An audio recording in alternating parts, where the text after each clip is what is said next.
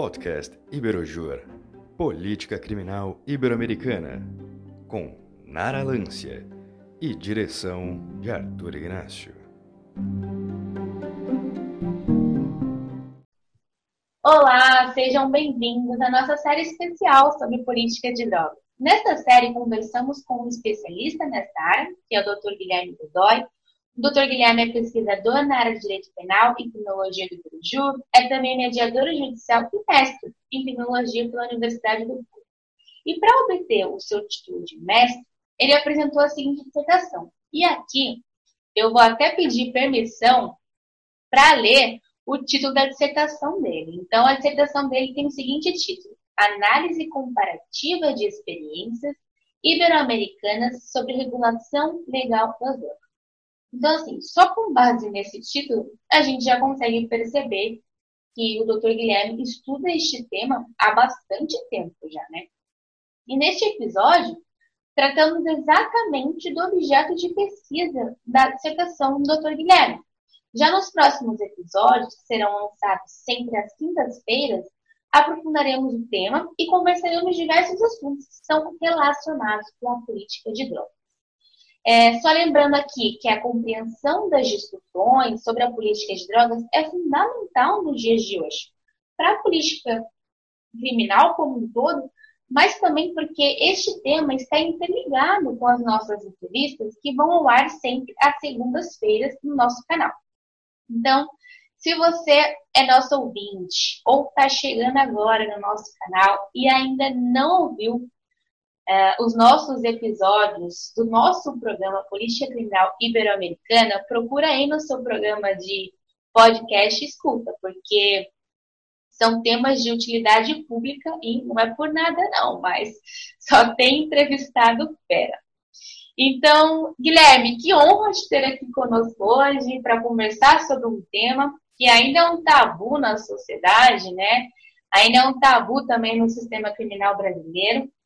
Você já é da casa, é um dos meus colegas na área de criminologia do Iberojur, então, eu estou muito feliz de estar aqui contigo hoje para conversar sobre um tema muito importante. E também aproveito para agradecer por ter aceitado o nosso convite para estar aqui conosco hoje conversando sobre, sobre este tema. Olá, Nara. É um grande prazer estar aqui com vocês, participando desse projeto, que é o podcast, dentro de um grande projeto que é o Iberojur, né? É, é uma honra poder compartilhar um pouco da minha pesquisa com os ouvintes e é um tema polêmico, né? Mas merece ser discutido com detalhes e é interessante também a discussão é, de uma análise comparativa com outros países, como aí que a gente vai conhecer aqui um pouco, né? Então, obrigado. Bora lá então para nossa primeira pergunta. Você fez um estudo comparativo sobre a regulação legal das drogas entre países ibero-americanos. Então, poderia nos dizer quais foram os países escolhidos para a pesquisa e o motivo pelo qual os escolheu? Sim, ótima pergunta. É, eu escolhi quatro países: Brasil, Espanha, Uruguai e Portugal. Bom, motivo principal de eu ter escolhido esses quatro países foi de cada um, é, de certa maneira, tem uma forma diferente de regular uh, as drogas, né, da regulação legal das drogas. Então, é, também tem outros motivos, né, é, por exemplo, de que Brasil e Portugal são dois países é, de língua portuguesa, enquanto Espanha e Uruguai, dois países é, de língua espanhola. Isso é, faz com que eles tenham algo em comum é, culturalmente, politicamente, na, na área da educação. Então, é, há uma sintonia entre países que falam a mesma língua e também pela história desses países, né? Do, do Brasil ter sido colonizado por Portugal e, e os países de língua é, espanhola da, da América terem sido colonizados pela Espanha. Né? E, e, são países que fazem fronteira. Por um lado, é, Espanha e Portugal na, na Europa, né, na, na Península Ibérica, e, por outro lado, o Brasil e o Uruguai na América Latina, na América do Sul.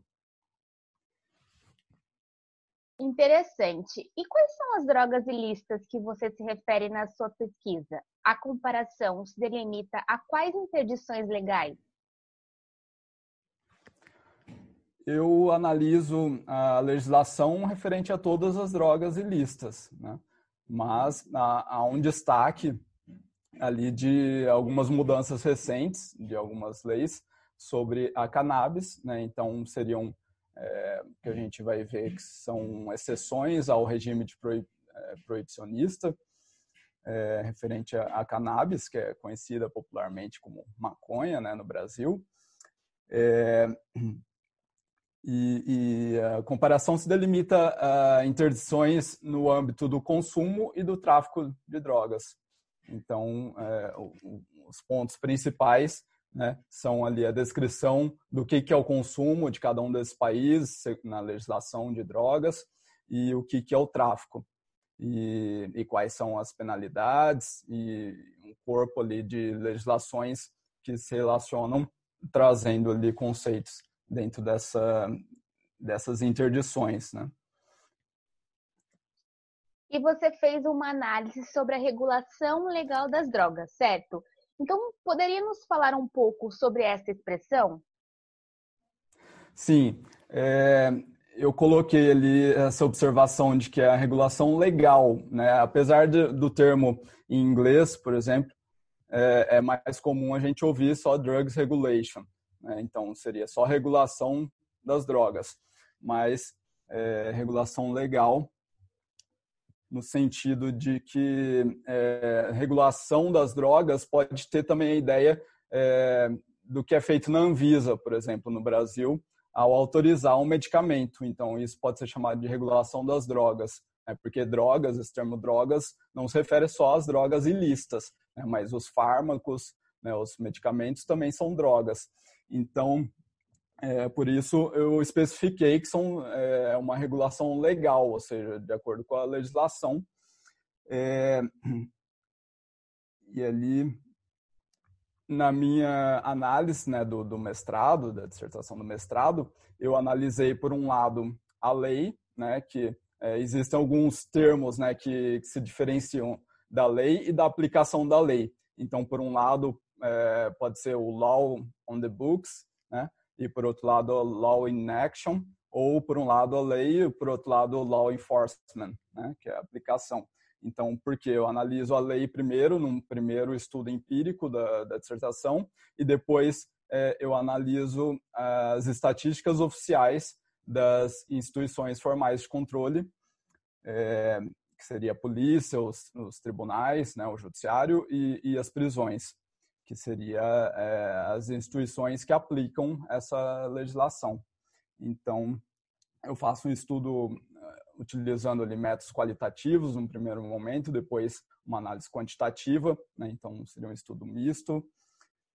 É, e, e, falar aqui um pouco, né, vou aproveitar para falar um pouco das diferentes formas de regulação legal das drogas. Né? As principais né, é, inclui a própria criminalização é, e também temos a descriminalização, despenalização, legalização e no extremo, né, além, que vai além da legalização, a liberalização. Né? Então, vou falar brevemente o significado de cada uma dessas é, formas de regulação, que acho muito importante essa, essa discussão. Né? É, então, a criminalização né, é, é fácil de, de, se explicar, que é, é, como está a maioria da, das legislações, né, como estão a maioria das legislações, é, principalmente quanto ao comércio das drogas, né, que seria ali vários atos do comércio, que é o chamado tráfico de drogas, é, são, são é, crimes, têm penas de, de prisão, né, pena privativa de liberdade, então é, a forma de regulação do comércio em geral é a criminalização. É, Para haver uma, uma das outras formas, né, tem que haver um processo de mudança na legislação. Então, quando a legislação é, criminalizava uma conduta e, e depois houve uma mudança e deixou de criminalizar, né, ela pode ter ocorrido uma descriminalização. Né? Então, em, em, Portugal, por exemplo, houve uma descriminalização é, do consumo de todas as drogas né, no ano 2000. Então, é, descriminalização é quando perde o status de, de crime, não é mais, mais crime. É, mas há uma a outra forma de regulação, que é a despenalização, né, que não necessariamente perde o status de crime. Então, se houver apenas a despenalização, né, é, não significa que deixou de ser crime, que é o que houve no Brasil para o consumo de todas as drogas, para os atos no âmbito do consumo de todas as drogas. Né? Eu falo os atos no âmbito do consumo porque é, não necessariamente é apenas o consumo, como é no Brasil. Né? No Brasil, o consumo em si né, não está lá na descrição né, do artigo 28 da Lei de Drogas, mas sim a posse para consumo. Né? Então, é, por isso que eu sempre friso que são os atos no âmbito do consumo. Tá, continuando aqui. É, então, no, no, Brasil houve despenalização do consumo de todas as drogas, né, desses atos, e, mas continua dentro do capítulo é, dos crimes da lei de drogas. Então, ainda é, deixou de haver pena privativa de liberdade, mas isso não fez com que deixasse de, de, de ser crime, né, porque está no capítulo dos crimes, né, numa lei é, penal especial. É, então, a despenalização pode ser em dois, é, em dois sentidos. Ou se houver uma diminuição na moldura penal, que seria ali é, sempre na, na, legislação há uma moldura penal, né? Esse termo estou é, me referindo à, à, pena mínima e à pena máxima, né? A moldura entre a pena mínima e máxima.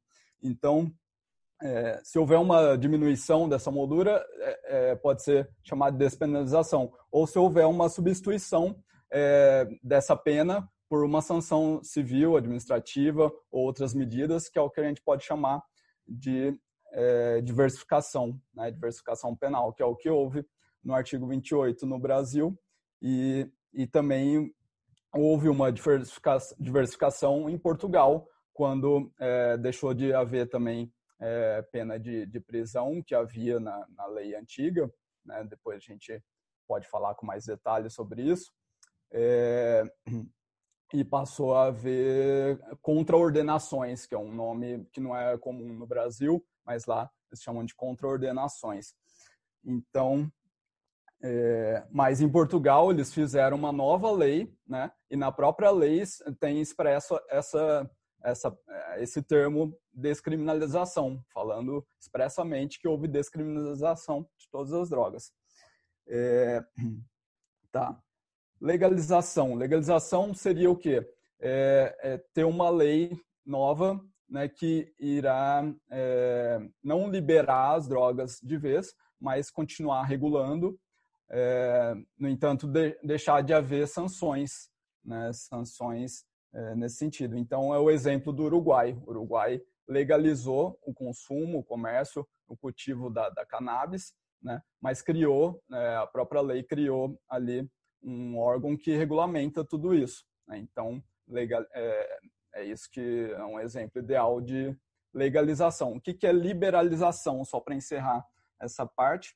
É, liberalização vai além da legalização, seria é, vender as drogas só com as regras do comércio. Então, não há nenhuma regulação, né? É, não há uma regulamentação como a da, é, quanto às bebidas alcoólicas, ao tabaco, né? Então, é, quando legaliza, né, é, é, algo parecido com o que foi feito com as bebidas alcoólicas e com tabaco, que é uma regulamentação, não pode ser vendido em qualquer lugar, não pode ser vendido para menor de 18 anos? Então isso é legalização. Liberação, é, tem um autor que, que para explicar o que é liberalização, ele usa um exemplo que eu acho legal, que é ele fala é, com, é, se a maconha fosse vendida no mercado com igual vende cornflakes, isso é liberalização. Então, é só as regras do comércio que estão em jogo. Né? E, e, também, só é, uma conclusão aqui, é importante, além de saber essas diferenças, saber se está falando é, de tudo, ou seja, do comércio, do cultivo né, e, da, e do consumo, é, ou se está falando é, se legalizou o comércio, mas descriminalizou, descriminalizou o consumo, né, então pode também haver diferentes formas para cada uma dessas, dessas condutas, né, digamos. E, e também a finalidade, além disso, a finalidade. Pode estar tá falando de legalização, por exemplo, é, só para fins medicinais ou para fins medicinais e recreativos, né, para fins científicos, né, para estudar sobre a droga. Então, é, tem toda essa complexidade.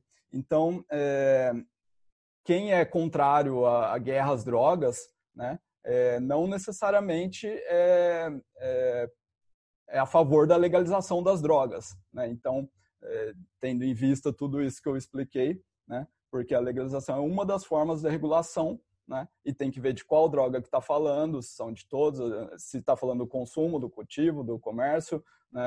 A finalidade, tem toda essa, todos esses detalhes. Entendi. Então você fez uma análise dentro da crinologia e aproveita aqui também para perguntar qual é a importância da crinologia para as ciências criminais e o que, que isso diferencia de dizer que fez uma análise dentro do direito penal? Sim, eu fiz uma análise de criminologia comparada, né? É, e não é, apenas de direito penal, de direito comparado. Bom, é, a criminologia é interdisciplinar, né? ela, isso significa que ela se baseia em diferentes disciplinas principalmente nas ciências sociais, né, disciplinas das ciências sociais, como sociologia, antropologia, psicologia. Né? É, então, ela analisa um contexto amplo né, que vai além das legislações. E a análise do direito no direito penal, né, ela se baseia nas legislações que estão vigentes. Né? Então, ela parte das legislações, enquanto na criminologia, é, muitas vezes são feitas análises em diferentes contextos que podem, é, que são os estudos criminológicos, é, que pode nem haver uma legislação naquele contexto que está sendo analisado, né, como, por exemplo, né, dar um exemplo fora das drogas, né, para a gente entender essa diferença também. É, hoje, no Brasil, já há é, o feminicídio né, na, como uma qualificadora ali do homicídio, mas antes de haver na legislação, né, que agora é estudado no direito penal, mas já era estudado há muito mais tempo é, sobre feminicídio, sobre esse contexto na criminologia. Né? Então, é, os estudos da criminologia podem, podem e devem, né, na minha opinião, servir de base para fazer uma nova lei, alterações na lei é, penal.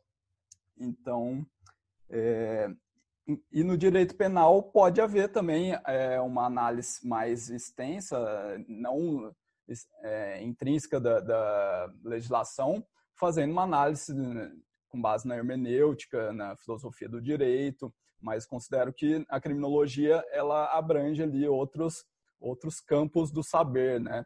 É, outras disciplinas, então vai além disso.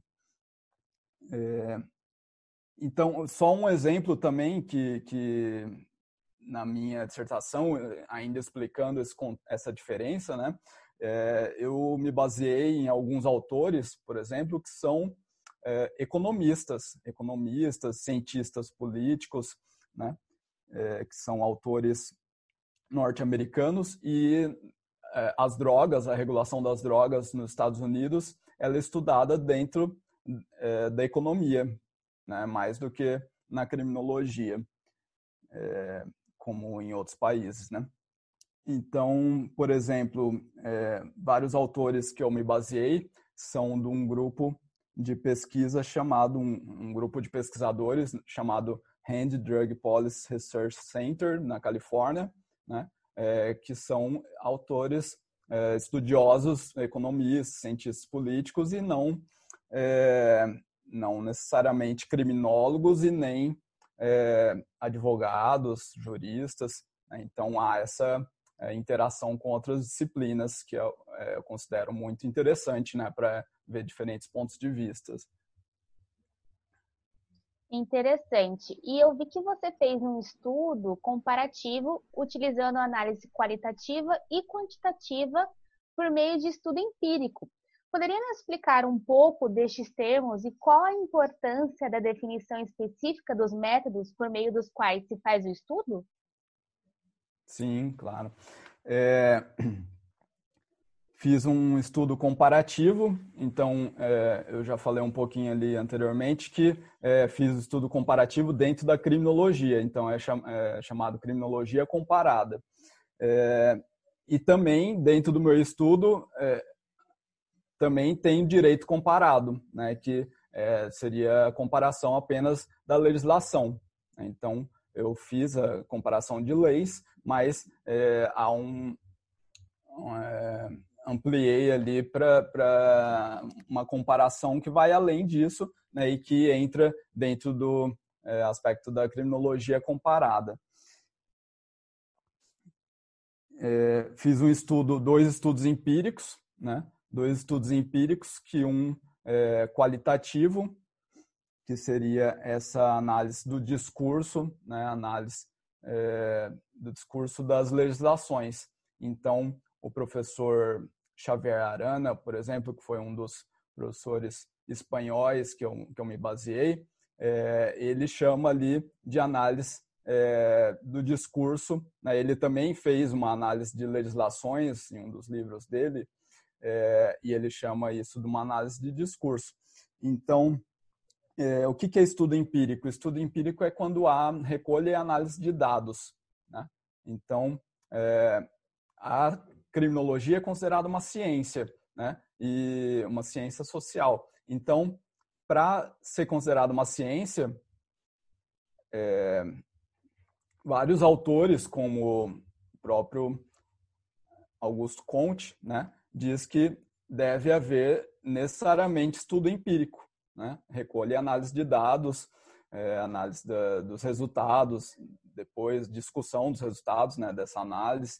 Então, é, na criminologia necessariamente deve haver estudo empírico, por ser uma ciência. Tá.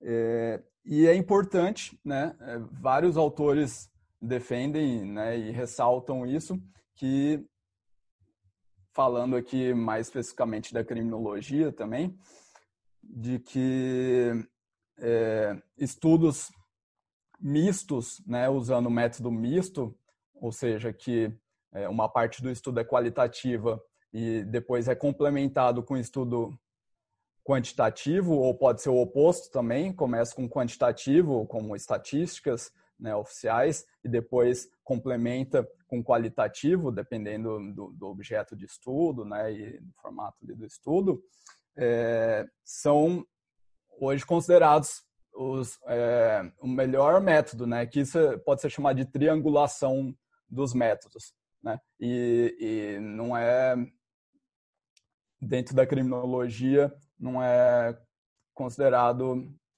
é, que, que, os métodos apenas quantitativos ou apenas qualitativos sejam é, tão completos quanto quando se faz um, uma triangulação, né, é, utilizando esse método misto.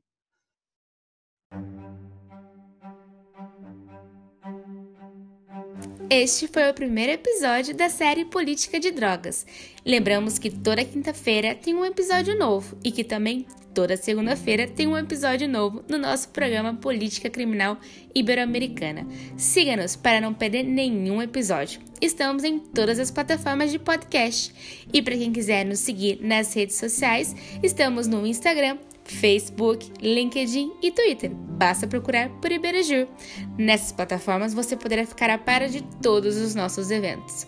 E nos vemos no próximo episódio. Até mais!